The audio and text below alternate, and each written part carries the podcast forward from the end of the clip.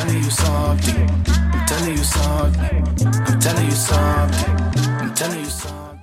Happy New Year and welcome back to the Marketing While Marginal podcast, a show brought to you by InKroud, a team of marketing experts here to challenge the status quo in advertising and marketing.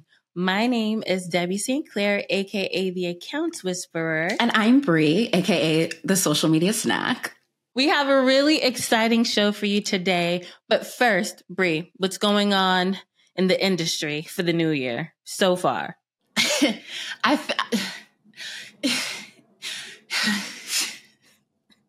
20 I had to be so dramatic, but 2023 leading into 2024, I hate to be the bearer of bad news, but DE and I is kind of dying right now. According to the Pew Research Center, there's a lot of divide uh, across American attitudes with DEI being at work. In fact, although a majority of Americans employed believe that focusing on DE&I work is super important, 56% of them actually are down with the cause. But uh, only hmm. three in 10 place a high importance on workplace diversity. So again, wow. the math is not mathing. And I'm sure Teresa has a lot of insight on this, but I don't think leaders really realize how removing DE and I uh, really affects their business as a whole, not just uh, when it comes to sales, but just their culture. Uh, sorry to this child. Mm. but just to break it down a little further, 54% of Americans think that DE&I is the right move, while 14% thinks we're doing it too much and 15% think we're not doing enough. So if that gives any insight as to how split the divide is, the numbers just don't mm-hmm. lie. But Deb, thoughts on this? Mm. I feel like I said this on the last pod, but not surprising. I think that's going to be like what I end up saying every episode. That's your tagline. I feel like it's that effect that we felt after Obama left office, where we felt like we were like change was here, and we were we were running know, around the halls making the saying right, "See some right. Yes, right. Oh. We were all like kumbaya, holding hands, happy that brands were really starting to like come on board with this, yeah. and then there you go with CEOs and and and, and big influential figures making these types of problematic you know announcements. So again not surprising. It is a little bit hurtful but it's a it, it takes teams like ours yeah. to keep trucking ahead and doing what's necessary to create like i said in the last ap- episode um, to create the opportunities for ourselves. We need to stop asking for opportunities. It's just you know, at the end of the day, we got to create our own table. Same thing I said last time, mm-hmm. but um, I'm not going to let it get me down. For me, it's just noise. Yeah. It doesn't negate a lot of what we've done and the progress that we've done so far. So miss me with all that. I mean, Next. I feel the same way. It's giving Nicki Minaj. You can't get rid of me. You can't get rid of me. At the end of the day, we're here. And like Sammy Sweetheart mm-hmm. said from Jersey Shore, and I'm staying. Mm-hmm. All right? All right? Period. Period. Period. Period. Period. so thank you for that, Brie. Um, it's it does feel like sometimes the tea is always a little sour. I know, but you know, I like I'm one of those uh, people that always just think the like I I'm one of those I guess they're calling us toxic positive now. But I always think like there's a way forward. I always think there's wait, a light wait, at the end wait. of the table. What is toxic positive? Yeah, so there's this whole thing about toxic positive positivity where people are always like, well, on the brighter side of things. You know, so there's been conversation about how toxic positivity could be a bit dismissive. It could um, create you know, a world where people aren't really being rooted in reality. And so I am um, not ashamed to admit that I like to have my heads in the cloud. And the way I see the world is way more positive than it is, you know? So even when the tea is a little sour, I do feel that at the end of the day, the brands that do support DEI, the brands that, um, you know, are really showing up and trying to be intentional yeah. and be true allyship, um, that they will prevail, you know, and all these other little toxic brands, you know, will kind of fade around in the in the background.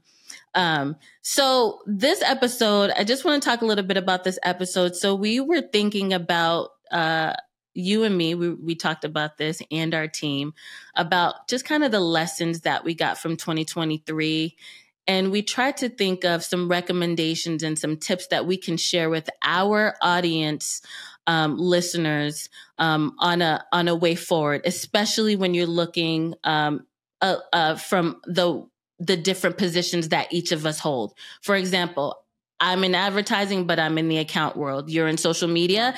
And then we'll also, you know, open it up to a roundtable, get the production uh, standpoint, the executive leadership standpoint, and the DI standpoint. So I really wanted to take this time and just talk to you, right? You and me as the, as the co-host of this pod.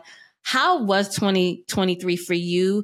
And talk about some lessons you learned from 2023 and how those lessons will shift and has shifted into kind of some recommendations you have uh, for all of those people that are in the social world? I think for me, my le- one of my biggest lessons is to excuse my language.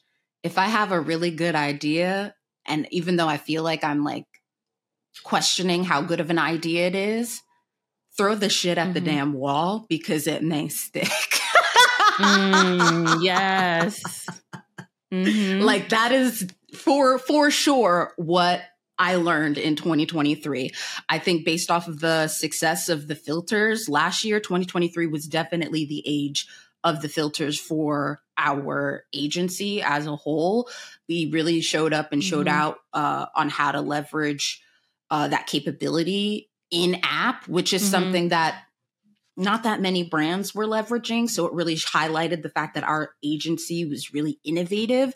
So just from a social right. perspective, if you find that or stumble upon a new feature that you want to leverage, a new idea mm-hmm. that you want to pitch to your team, don't question yourself or be like, oh, this may get shot down and just throw that idea in the trash because you never know how mm-hmm. successful mm-hmm. it may be. And when I'm talking about successful, I'm talking about six million view number number count, hey. uh, 13k pieces of content created. So, right again, you got to trust so your gut. The, so for the people, can you talk a little bit about what you you mean by filters? You know, the social the social media queens and girls and gents will understand what you mean, but for our um, listeners that aren't in the marketing, advertising, or social world, what are you talking about when you talk about filters? Yeah, absolutely. So TikTok and Instagram, they actually provide a new capability. Well, provided a capability last year was the rollout where users mm-hmm. can create their own interactive filters on both platforms leveraging specific editing tools from those platforms so tiktok has something called effect house and meta has their mm-hmm. own editing tool made specifically for you to create uh, filters on that platform and what's super dope about it is the fact that it's really it's a great way for your brand to get involved in the TikTok community specifically because TikTok they're mm-hmm. they'll tell you if you're going to buy advertisement with them or work with them in any way shape or form as a brand they'll tell you right. do not make advertisements make TikTok TikTok is a place for okay. engagement and entertainment and that's what people mm-hmm. come to the platform to do. So if you're not leveraging your brand in those two ways, in an engaging and entertaining mm-hmm. way, you've already lost your audience. Right. Anything else though that you learned last year, lessons? Oh, um, I know. I, you and I had a rough health year. Uh, I'm waiting. I'm trying to ease into that conversation. Mm-hmm. So I'm gonna just do it. Mm-hmm. Uh, you and I had a rough mm-hmm. health year, so definitely, I know specifically for people in social media because this is all this is gonna come from a social perspective.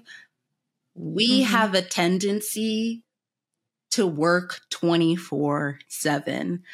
It's hard mm. for us to differentiate personal social media consumption to work social media consumption. I know if I'm looking at content, some of my cli- I am the consumer for some of my clients. So if I find content that I love, I'm going to say, "Oh my gosh, this is on my personal FYP. How do I leverage this for my brand?" rather than receiving it and swiping right. up for my own personal gain. So finding that right. sweet spot was definitely mm-hmm. a learning curve for me. At this point, I literally just block my calendar. I have my quiet morning time. I know I'm nuts. I get up at 5 30 a.m. every morning, but that time mm-hmm. at one point I was just doing work.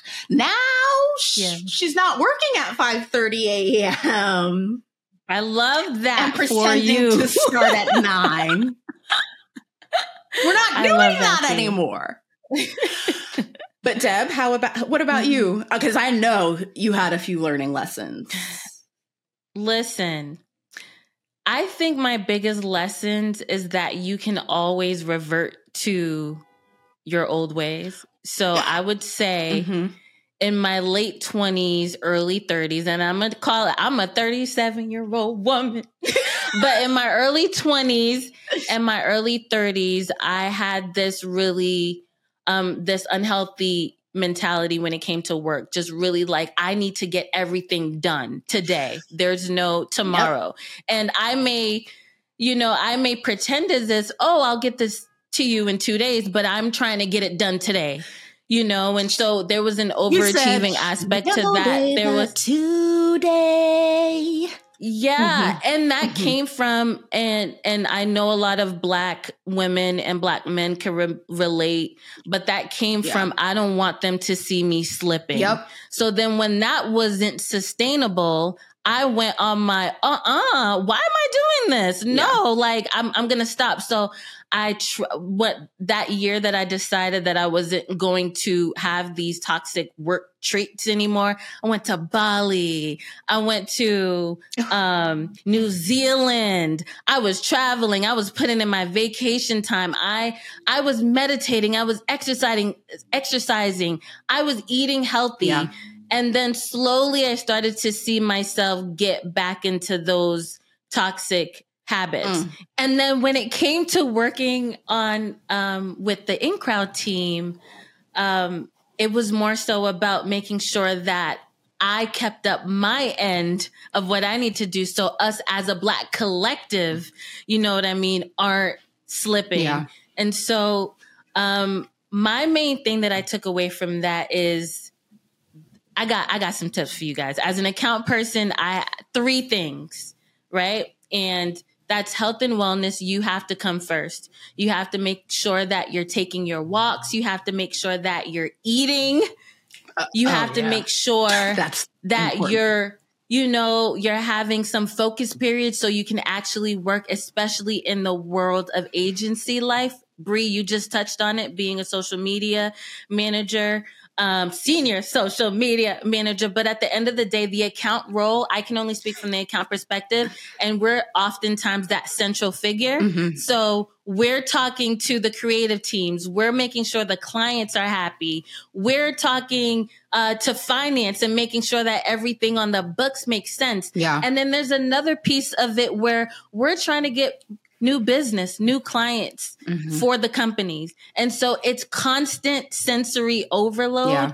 And that's how I also just found myself in this like hole of just nonstop working and not even getting up to go, you know, um, take a walk. So what happened is, is I ended up, you know, having a, a pinched nerve, herniated disc just from sitting You know, and people are like, how'd you get that just from sitting? So that's my main thing. Health and wellness. If you're in the account world, project management world, templatize, templatize, templatize, you mm. know, try to templatize your decks, your trackers, your Excel docs so that you could reuse them so that you're not recreating the wheel yeah. each time.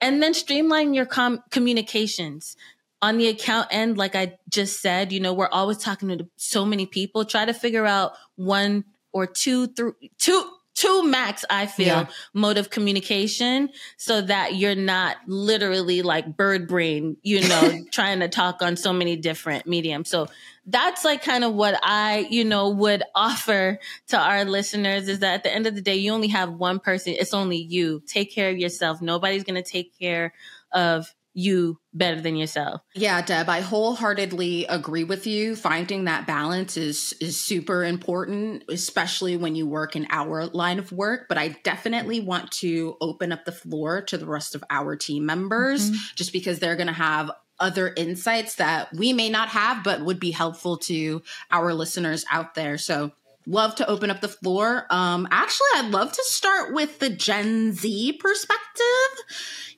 Mm. Ari, what are your um insights and updates for 2024? Well, I mean, there's been a lot of mishandlings in marketing. Um, there always are, and particularly with Gen Z. Um, recently, a brand had just come off of like a huge December trip with a bunch of Black influencers, and it was very Gen Z targeted. They were sent to Africa for Detty December, which is like a huge, huge deal um, just across the diaspora. And the creators that ended up going were also Black people across the diaspora. Um, you know, they were wearing their skincare out in public at the club. So it was just very much not the club. yes, child. It's it's a new era. And so, you know, we're not afraid to be outside wearing stickers that also, you know, help our acne on our face. We're not afraid to, you know, look quote unquote unkempt. So I think with my recommendations, for one, I would recommend that people decenter the current version of themselves when marketing to Gen Z. I very much feel mm. like some marketers are, they very much are thinking, oh, well, if I were this age, I'm like, when you were that age, mm. you did not mm. have trolls on social media. You did not have mm-hmm. people taking right. a picture of you at the club waiting for you to mess up a TikTok dance. So listen to the living, right. breathing youngsters who will be concise about how they want to be marketed to. If you don't get the concept, great, because you're not the audience. So trust your young marketers anyway. We know our people. Um, my second thing is not every trend can or should become a campaign. Uh, the concepts that, that part. Oh right. yeah, yeah, I agree with that because I love it when people just hop on stuff just to hop on stuff. It's like, ooh, we didn't celebrate the minorities this month. Let's hop on Hispanic Heritage Month. Let's hop on mm-hmm. Black History Month. Juneteenth. Oh, we here, mm-hmm. girl. Here we Pride. Are. How you doing? So no. Be who you are for your pride. Exactly. there is a huge lack of being intentional. So just because there are concepts that help creators take off, that doesn't mean it will help your brand take off. We are not the same. They are not the same the most relatable marketing content concepts often tend to be kind of low lift but very cost effective but yeah brands if you have the money spend it show me the money mm. marketing mm. today mm. for gen z mm. it is a form of entertainment it's practically live theater so if it's done right and well we are going to talk about it and we're going to talk about how well or not well you did your marketing on social media. So mm-hmm. keep that in mind. I love that live theater por- portion. Reminds me of that line from Hamilton. Look around, look around. Look around,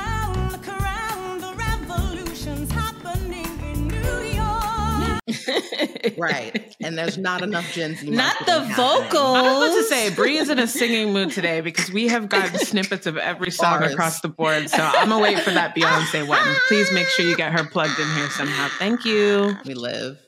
And then my last piece of advice is choose the neighbor over the influencer. And what I mean by that is that Gen Z is very much craving more mm. Mm. community, Mm. third spaces, Mhm. more like minded individuals. And we're not trying to be as aspirational as the generations before us.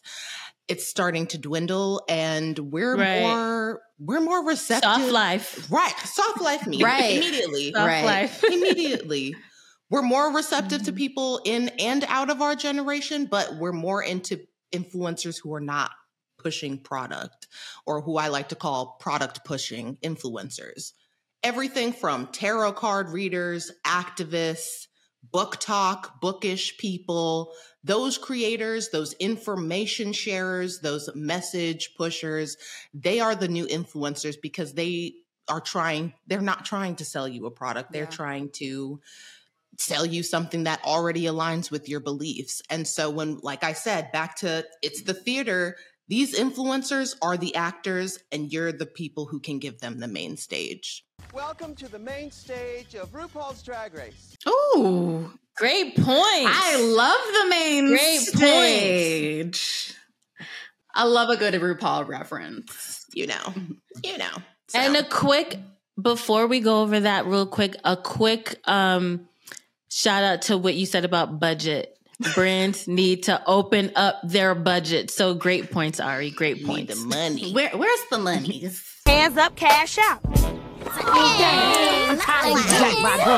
Where's the money? But yeah, that's all I have. I also I re okay, so we just talked about in uh DE and I and industry T. I really want to get Teresa's point of view on what she sees in motion for 2024 because I don't want I, I brought y'all the bad news, but Mm. this woman is an expert in DE and I. So let what do you, Mhm. Teresa, please give me Disrupt give me hope. Disrupt give me hope.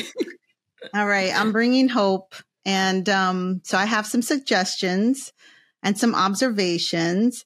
So, um, so one thing I would say is that leaders need to take their ego and their self esteem out of this work. Um, you know, systems have nothing to do with i- the individual. And we know that this world has been made up of white s- systems based on white supremacy. So it'll never be enough. It'll never be enough. You won't be celebrated for your efforts. And at a certain point, you have to accept that and keep pushing mm-hmm. forward, not reducing your budgets or blaming DE&I as the problem for you not achieving your goals. So you have to take your ego and your self-esteem out of it because it's never going to be enough. And I have to accept that as a leader too because I know it'll never be enough and I can't take that as a personal dig on how well I'm performing. It is a constant mm-hmm. reevaluation of the initiatives you're doing, where you're spending your money, the data you're pulling. You know, people want to just set the data as the representative at the representation level, but there is data that will that you can look at at the behaviors that are that are aiding not having representation on your teams for people not progressing in pay. And so um I think that you know DE&I teams and people teams, HR teams have to work together um, because DE&I tends to be uh, the closest to employee sentiment because you know we're advocates. Yeah. We're advocates for the people. HR has historically been to protect the business. Business has profited Mm. off white supremacy, and so um, so I would say that. Um, the second thing I would say is again around data, like you got to re- you got to look at the data you're pulling and not just keep it at the at at such a generic level of do we have represent you know is it 10 you know 13% representation of x? Like you you got to think a little deeper on that. And then there has to be a shared accountability. Mm. you should not have just like this siloed one person DE&I person that's you know just working on activation months and fun training programs it has to be embedded throughout the organization and there has to be a Right. shared accountability with the leadership. So after the election of Barack Obama, everybody had hope. People were flying high and they thought this country had changed, that we had evolved from, um, you know, from racism and, and, and, um, and then when Trump was elected, you know, you had many racialized white people being like, oh my gosh, like crying. I mean, I was crying in the streets, you know, um, shocked, you know, just in disbelief over how someone like this could be elected. And so it was like this veil of denial that came, you know, that was lifted, but not for black, um, I, and I will specifically say black individuals. I'm biracial Latina. A lot of us have adapted to racism and have adapted uh, the ideals of white supremacy that th- there was an earning to this. But anyway, Right. um, I guess what I'm trying to say is that there is this like there is a new acceptance or a resistance to accepting what is in place. Mm. So it's hard. it's hard to make these changes and you have to give up space. Yeah. You have to invest more. That's what equity is. If you see, you know, the little cartoons they have, it, it's not about making it equal. It's about you're going to have to give more mm. to those who have been disproportionately disadvantaged or historically excluded. And now that, and I just absolutely love that from people who have been, who have been using their voices aren't letting up. And so my advice is we just have to keep pushing forward. We cannot make it easy to go back to the status quo. Did y'all hear that? She said receipts, timelines, screenshots, the data. Receipts, proof, timeline, screenshots, f***ing everything. There's a further context to that that some of y'all won't get, but if you re- watch The Real Housewives of Salt Lake, you'll get it. If you know, you know. Tyra was just telling me about that. I need to watch this. Yeah, you do. Yeah, But- you do. But speaking of but- production, Eric's our Mhm. production poppy. What is Mhm. going on in production in 2024? Very first thing is I don't know shit about Mhm. Real Housewives, so that's on y'all. Uh, uh, three recommendations. My very first one is take small, calculated risk. It could be very hard to market to blacks and Latinos um, just because you're afraid of getting it wrong. So just take small, calculated risk. Maybe it's just a small photo shoot uh, for an organic post. Um, maybe it could be as easy as doing a poll where you're Yeah. engaging your audience. Take, for example, Country Crock, right? I always think that there's a missed opportunity when you can take a Country Crock bin and ask the people, uh, can you guess what's in it? Is it butter or is it sancocho? Is it butter or is it leftover spaghetti or something, whatever it is, you Hungry. know. But um, that's one thing that blacks and Latinos always have in their household. And when you go open the fridge, you don't know if it's actually butter. It could be something else. So I thought that was like a fun example of how to start marketing to us. Number two is test your ideas on your target audience. So if you have an idea that's pretty big and you're not clear of how it's going to land, you can always do storyboards and animatics and then you can test them out with your audience with your audience one of the best things about InKroud is that we are also tied to the Black Action Group, which is an employee resource group within Oliver. When we have an idea, we take it to the Black Action Group or we take it to our Latino ERG and we try to figure out eh, are we getting the message across? Is there something pretty concerning about this? Love that. oftentimes if there is something wrong they let us know and we can go back to the client with solutions uh, number three is find an ethical way to use ai Mm. ai is big is not going anywhere but you can still find ethical ways to do it uh, to use it. You can find ethical ways to use it. I would say hmm if you want to do a test vo that's fine but when it comes to production hire a real voiceover artist. Mm. um, if you want a model for photography it's okay to put something on Midjourney and test it out But then when you do the actual photo shoot, get an actual model. You know what I mean? I think we just started getting seats at the tables. Yeah. Um, we just started getting uh, doors open for our culture, for our people. Um, and it'll it'll suck that it, if companies start using AI to start replacing us, you know, when we have real people that actually wanted an opportunity. Mm-hmm. Uh, and that's my third one. I love that last tip, Eric's, because I think as a black people or as Latina people, like we've been afraid of AI, like it's going to take away from our people. But how do we get ahead of the game and use it, you know, to our advantage? So I love that. Yeah. Thank you so much for sharing. And speaking of AI, if you guys didn't listen to our AI episode with Angela Benton, you should probably check it out. We've got some Boss. great insights on how to market with marginalized people while leveraging AI. Cute little hot tip. Boss, boss. She's innovative and yeah, she's the innovator in the space for sure. Without further ado, we want to hear from the boss, the big boss of InKroud. Want to hear, you know, your recommendations, your tips way forward for 2023. Turning it over to Tyra Jones Hurst. Yeah, Miss I feel Jones. like I have something, Miss Jones. If you're nasty, just kidding. But if um, Hey. I think it's I think it's really cool to listen to what you guys have to say because I feel like a lot of what I'm going to say builds on top of it, especially what Ari um, brought it uh, brought up at the beginning. Um, I think my first thing that I've learned um, is considering an alternate POV and stepping outside of ourselves. I think that especially in the world post pandemic, we're all super virtual.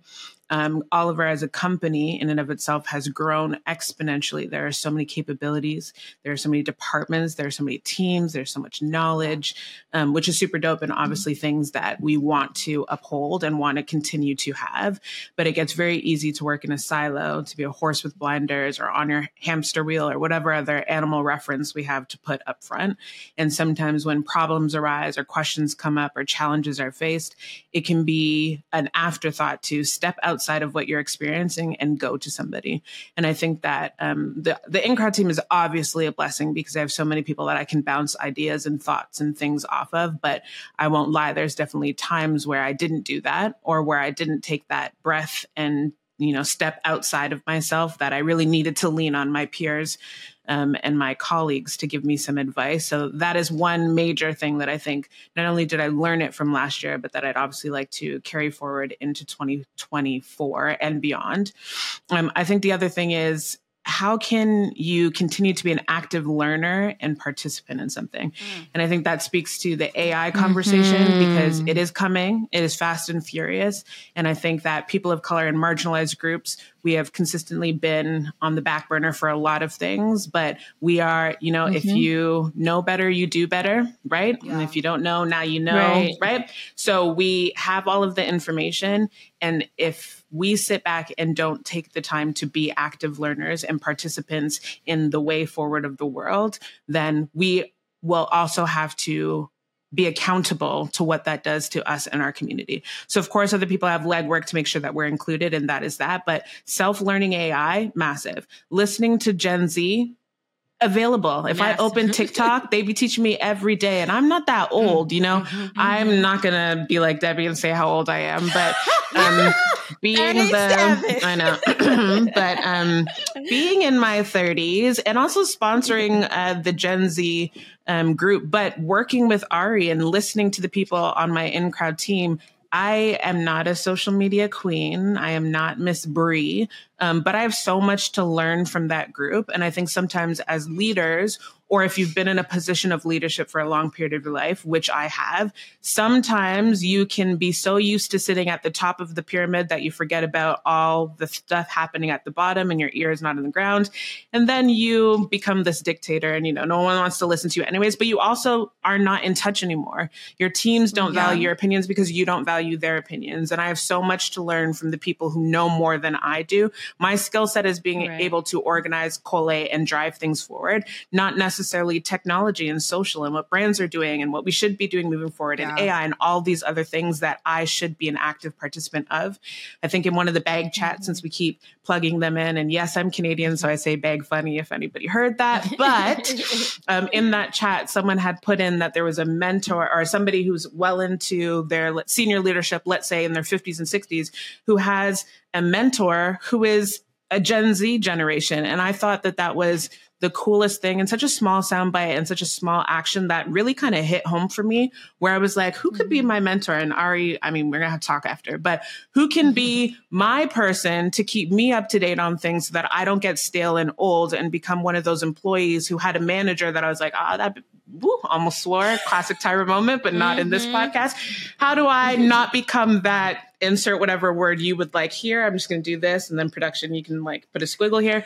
Um, so that I don't become that person because I would never want to become that manager that I looked at and rolled my eyes to. So I think that that point is so connected to what Ari had to say about how we don't necessarily listen to the people who are the smartest in the categories that we're talking about.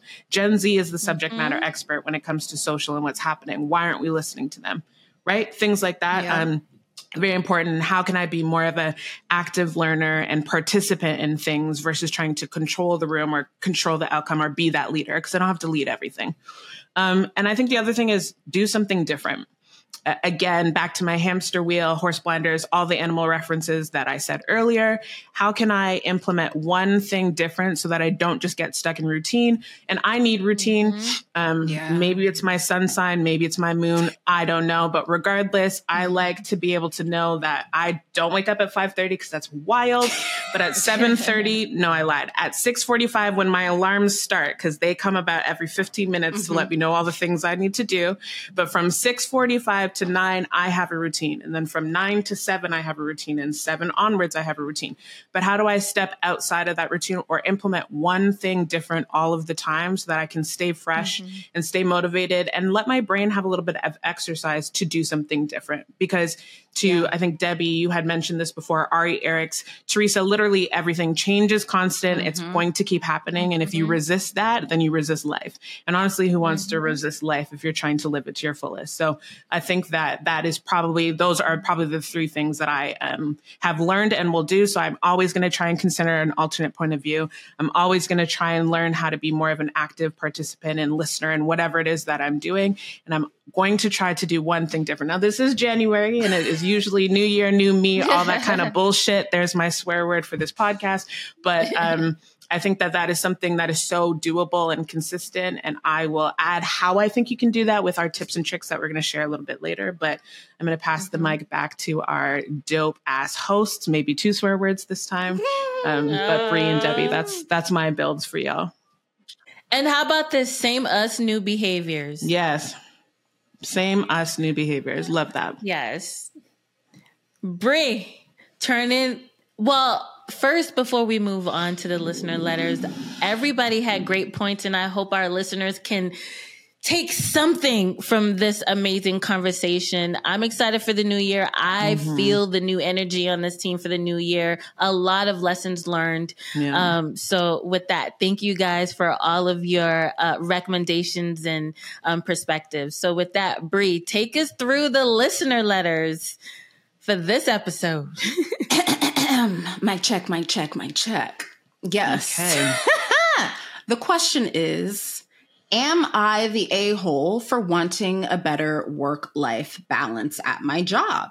I, 25F, am a Latina ju- junior art director at a lifestyle brand. I'm the youngest person there, and my associates never let me forget it. I avidly get passive aggressive m- remarks about my generation being lazy anytime there's news about student loan debt or the housing market. It usually doesn't bother me, but I've been grappling with a dilemma. I love my job, but the mm-hmm. constant hustle culture is taking a toll on me. I care mm-hmm. about maintaining productivity, but it feels like every moment is expected to be a working one, especially because I design for social. It's the new year, and I'm already feeling burnt out. I'm also the only person of color on my team. So, how can I push for a healthy work culture without jeopardizing my career progression or be perceived as lazy? Hmm. These are y'all the have that ticker out already. I'm going to answer the first part of the question. Fuck no, you are not wrong for pri- prioritizing your work life balance. I think that that is such a fair um, and probably common scenario that a lot of people are feeling right now. Mhm. Is you know, moving into the soft life that Ari talk Ari sorry talked about a little bit earlier on where Gen Z kind of wants to be, and then millennial. I'm going to say older millennial, and what's the one before us? Gen X. I'm not older millennial. Let me not again. I'm like the early one, but um, Gen X. So yes, those two cultures they definitely do have you know the hustle side of things for the Gen X and older millennials, and then Mhm. you have soft light of Gen Z. And I think that people trying to balance and figure out where they fall is definitely a point of tension that's happening right now. But I don't think that you're ever, ever in the wrong for prioritizing work life balance. I think the truth of the matter is, I mean, there's lots of memes that are going around on social that, you know, if you died tomorrow, your work's going to replace you about a minute later. The job postings are usually up right away. Um, or, you know, not taking your vata- vacation time or PTO, prepare the others, all these kind of jokes that have been going around about prioritizing ourselves. And I think that both you, um, Bree and Debbie spoke uh, to it earlier in the podcast as well about the tolls it has on your, your health. And you both talked about your physical health, but there's also your mental health, which is for sure Ugh. something that I experienced um, last year as well. I think you have to prioritize yourself because if you don't put yourself first, nobody else will.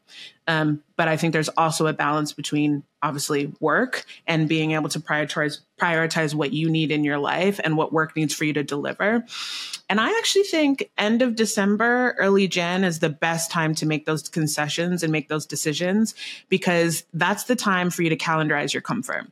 Decide what your boundaries are going to be and what you need them to be. And again, boundaries are things you can control and that you have in front of you that aren't going to impact the whole team. But also, if you give people enough time to plan, then we all should be able to work around your needs and what you have. I have two dogs. Um, follow at excuse me sir. No i'm kidding. Um, but i have two french bulldogs so my team knows very very well that like every single day i take an hour lunch break and i don't skimp on that because they have to walk. And so yes i did rely on them to help me get out of my chair but um, that is something that's in my team's calendars. And if i need to shift it around to put meetings i'll do that but i will never just kind of disappear that that 15 minutes right. i put working blocks in my calendars. I know that i always need the last two weeks of december off and i also need my birthday off in august. Shout out to all the leos. Like there are things that i know that if i don't put in place i will crumble.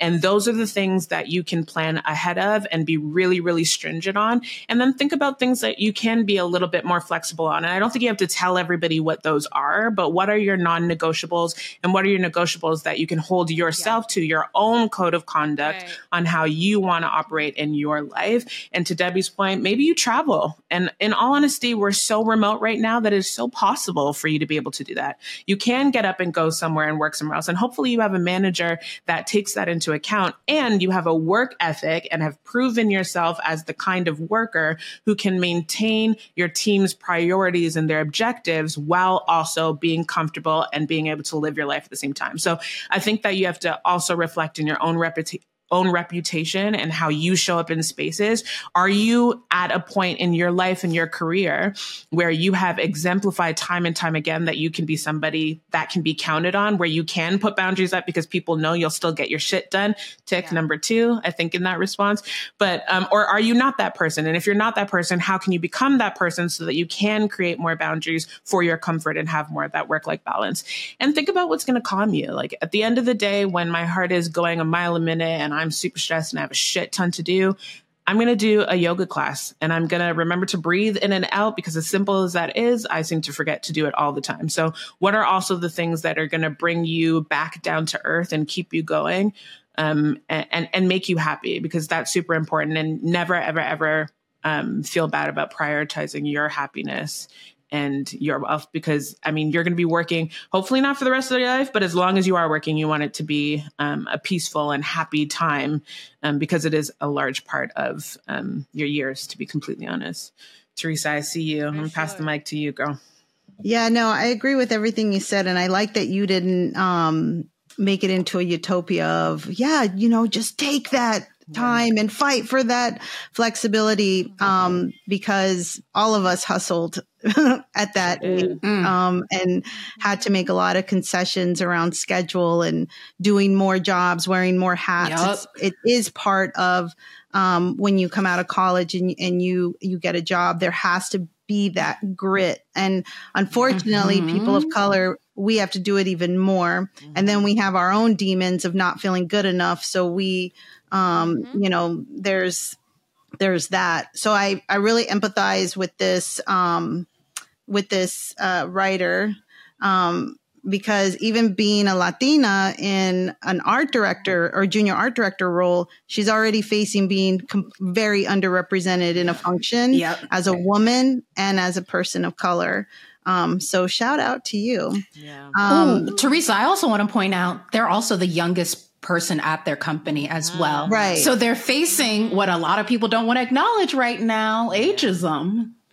Yeah, absolutely. And having, there's a bias, and damn it, I wish I can, um, I think it's called tightrope bias, where you you always have to constantly be proving yourself mm.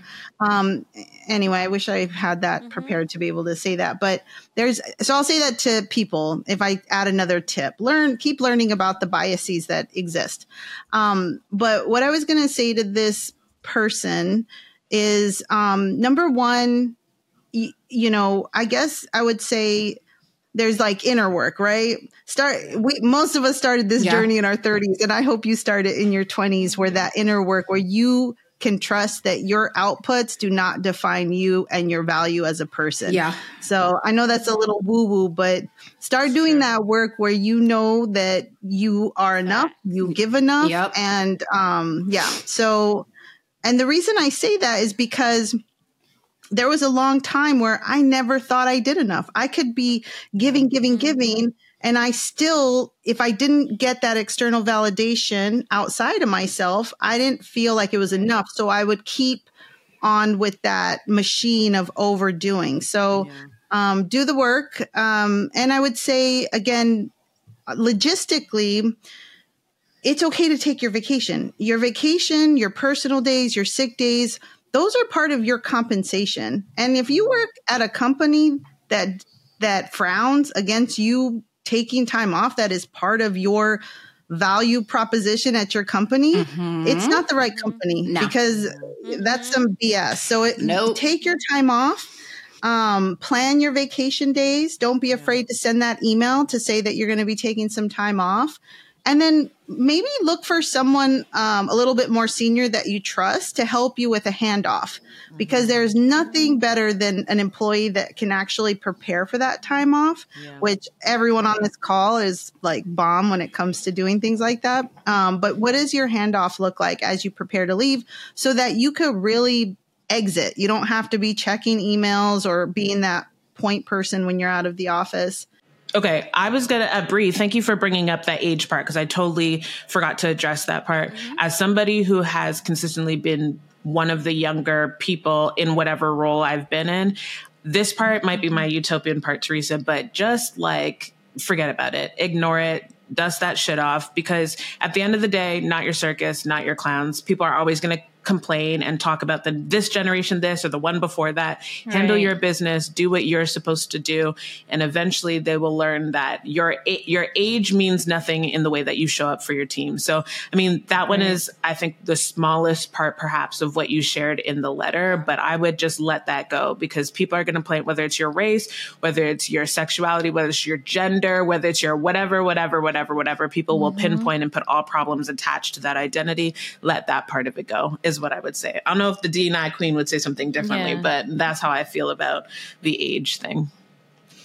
Yeah, no, and I guess I was going to say that, you know, think about your boundaries and yeah. they don't have to come all at mm-hmm. once. They don't have to be hard and, mm-hmm. you know, uh, a, you know, mm-hmm. a still you know, but you you have to be able to be flexible just Yeah. in in this type of working um, business. But you know, slowly but surely, start putting those boundaries in place. If it's taking your lunch time, or you know, make stuff up. Say you have certain things that you have commitments at certain days. You know, they don't need to know your life. Um, I mean, everybody deserves to have a life, and and usually our boundaries are usually we break our own boundaries first. And I know that's easier said than done when you're first starting out in your We career, do. but if you Mhm. don't honor We your do. boundaries, no no one is going to honor your boundaries. So I love that, Teresa, and it um it motivated me to share a recommendation. So my bomb therapist recommended this book called Set Boundaries, Find Peace. It is by a, a, a black author. So that book is a great book. And what you said also had me thinking of a a, a quote from Caroline Wanga, who is the CEO of Essence, that's been circulating around social media, which is never change who you are for where you are, change Mm. where you are for who you are. So I think that is like all encompassing of if you try to make all of those changes and you still are not in an atmosphere that's helping you, you know, um, like literally uh, follow your own boundaries, then it might be time, you know, to look for a place that will um, support you in the type of life you're trying to live, not just where you work, but the type of person you want to be, the type of uh, life you're trying to live, and how you want to bring yourself, the human element of yourself, to your job. Um, so Yeah. thank you so much, Tyra and Teresa. I'm gonna uh, turn it over to Bree to kind of wrap us up. Tyra, Teresa, thank you so much for your insight on the listener letter. I hope our listeners found some value and good insight on how they should move forward when it comes to trying to, trying to find a better work life balance. Don't forget to send your MWM letters to social at incrowd.agency or shoot us a DM at the incrowd, and we may feature you on one of our episodes. I'd love to close the show by sharing our one last pro tip for 2024. I'll go first. In 2024, brands, I want you to listen and listen closely. Agencies, too. When you are looking to hire social media people in 2024, please, please, please, in the job listing, do not have 50 11 skills and requirements and different pieces of knowledge that you need somebody to know how to do. Social media is not graphic design, video editing. I do all that. I'm a unicorn. That's but that does not or that's not the minimum requirement for a social media manager. I think we need to reevaluate and look at what the ask is for all of these different role, roles and requirements and come up with different roles for those requirements. If you need an editor to create or edit TikToks, hire an editor. Your social media manager is already busy with the analytics, the recommendations. It the list the list goes on, and that, like we said, is not healthy for us. That's where we start thinking we need to work twenty four seven. So, with that being said, I think we need to change the way we hire social media managers because the expectation is too high. Tyra? Um, I don't have that for brands or companies or whatever. Mine is going to be to the people who work in day in and out, whether you're in marketing or anywhere else. But I would say calendarize your comfort, prioritize breaks and breathing room so that you can take it for the long haul. It's the long game, not the short sprint. I'll go next. My pro tip is a production pro tip for all social media managers, anybody with a camera phone. Wipe your phone screen.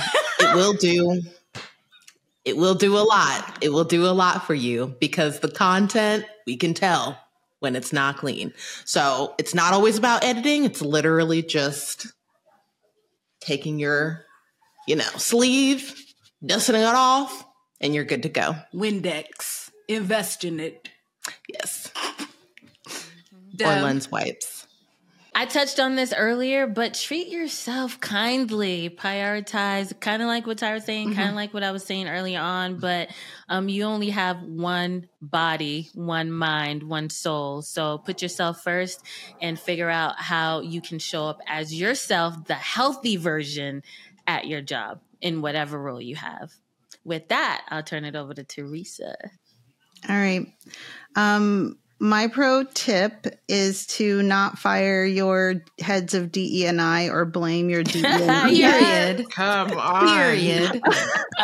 on, uh, on why this. you're not meeting mm-hmm. your goals. In fact, invest in them, invest in their um, mental health, invest in your employees' mental mm-hmm. health, and uh, lean into the discomfort and again, take your ego out of the work. It doesn't always feel mm-hmm. good, and it shouldn't if you have been benefiting from white supremacy. Mm.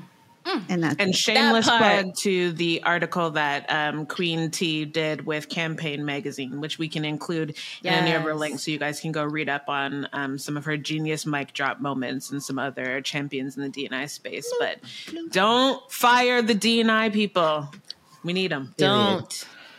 I think we all need to say that one time in case they in didn't unison? hear it the first and second time. What um can should we do harmonies? like who's gonna um Eric's you're on bass. Debbie, you got alto, yeah. Don't, all right. Don't, don't, don't fire don't, the fire I Toni Braxton. Come on now. yeah. You got to do this then if you're going to be Usher. I'm